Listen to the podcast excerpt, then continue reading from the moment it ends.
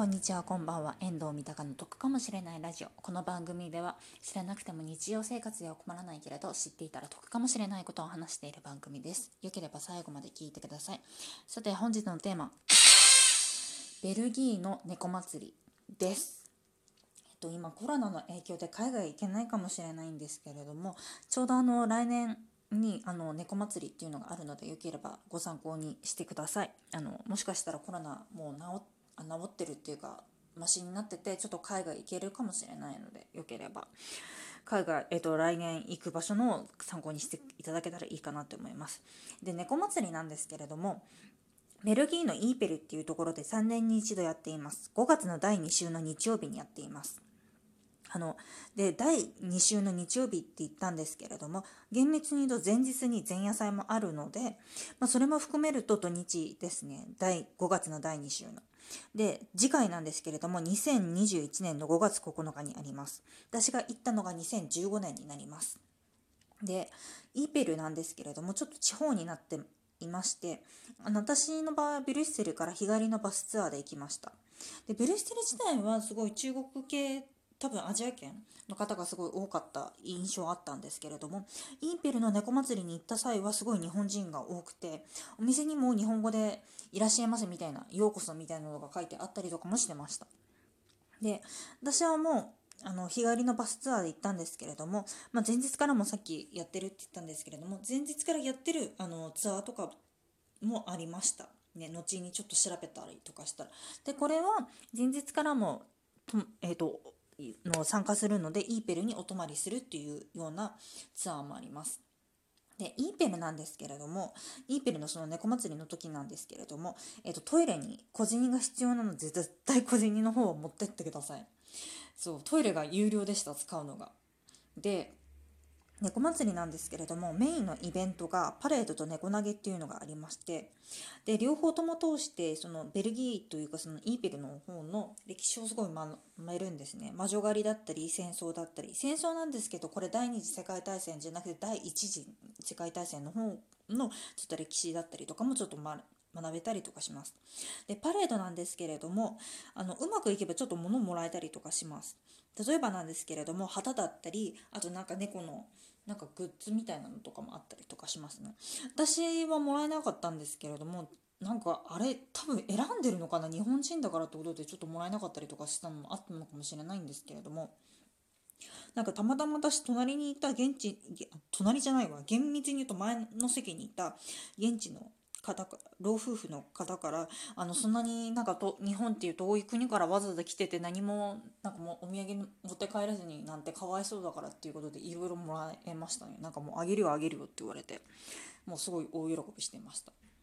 であの前の席の方って言ったんですけれどもあのパレードを見るために座席とかがあるんですね。で座席をちょっとまあそれちょっと有料になってしまうんですけれども座席から見るっていうことも可能です。で立ち見っていうのもできるんですけれども個人的に座席をちょっと確保するのをおすすめします。理由として日本人って背低いんですけれども向こうの人ってやっぱり背高いので埋もれたりとかしてあの見見えづらいっていうのもありますしあとちょっとこうスリとかそういうのもちょっと怖いので座席はあった方がいいと思います。あと、パンフレットももらえます。英語、フランス語、オランダ語で書かれているパンフレットももらえるので、個人的に座席は事前予約をして、当日座った方がいい、あの座席にあののんびりしておいた方がいいかなと思います。で、当日も空いてたらなんか買えるらしいんですね。あの、しいんですけども、確実なのは事前予約っていうのがいいと思います。で、パレードが終わった後につき、あと猫投げっていうのがあるんですけれども、ちょっと猫投げっていう訳し方でいいのかどうかわからないんですね。キャットスルーみたいな感じで書かれてたので、まあ、直訳すると猫投げになるんですけれども、繊維会館の上から猫のぬいぐるみが投げられるんですね。あの、なんかピエロみたいな人がいて。で、それをキャッチすると幸せになれますっていうらしいんですね。で、これの猫投げの歴史に関してなんですけれども、なんかその魔女狩りの時に魔女の手先だ木が猫だからっていうことでその猫を繊維会館の上から投げるっていうのが昔本当にあったらしいんですね、まあ、ちょっと怖いなっていうのはあるんですけれども。でまあそれをまあみんなで忘れないためにまキャッチしようっていうの話なんですけれどもちなみにキャッチできません。え？って思われるかと思うんですけれども私もキャッチする気満々でもすごいあの行ってたんですけれども現地の人がまあ背が高い。あと皆さん血眼でね本気でやってます。で血流してる人とかも正直言っていたんですね。あの下が石段なのでもう飛び跳ねたりとかしてで飛び跳ねて着地する時とかにバランス崩したりとかしてちょっとどっかぶつけちゃったりとか頭ぶつけちゃったりとかしてもう流血騒ぎだったりとかも結構あるので正直言ってキャッチできません。なので猫投げに関して言えばちょっとこう肌から見てた方が安全かと思います。なのでパレードの方をよく見るっていうのをしていただいたらいいかなと思います。で猫祭りなんですけれどもすごい猫パンだったり猫チョコだったりあと猫ビールなど猫好きにはたまらないものがすごいたくさんあります。ね、猫パン、猫チョコ、猫ビールなんですけれども、あの別にあの猫ビールなんですけれども、猫のあのイメージした味のビールだったりとかですね、あとなんかグラスとかも猫の形したのがあるみたいです。で、なんか最近日本だとハウステンボスでもなんか似たようなものをその、えーと、ハロウィンの時期とかに、前の時期とかになんかやってるみたいですね。なんですけども、ちょっとハウステンボスの方はちょっと行ったことがないので分かりません。なんかそうなんか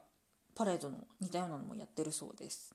でちなみになんですけどこちらね猫祭りなんですけれどイーペル地方に街入るのにもなんか有料だそうです私はちょっとこうツアーで行ってしまったのでちょっともうツアーの方で全部代金含まれてるようなのでちょっとそこら辺の詳しいことはわからないんですけれどもよければ来年ちょうど1年後ぐらいにありますので、あの、行っていただけたらいいかなって思います。ただね、5月の9日ってゴールデンウィーク明けなんでね、お仕事されてる方だと休みづらかったりとかあると思うんですね。私が何で行けたかっていうと、私ゴールデンウィークとかそういうの一切関係ない仕事に前働いてたので、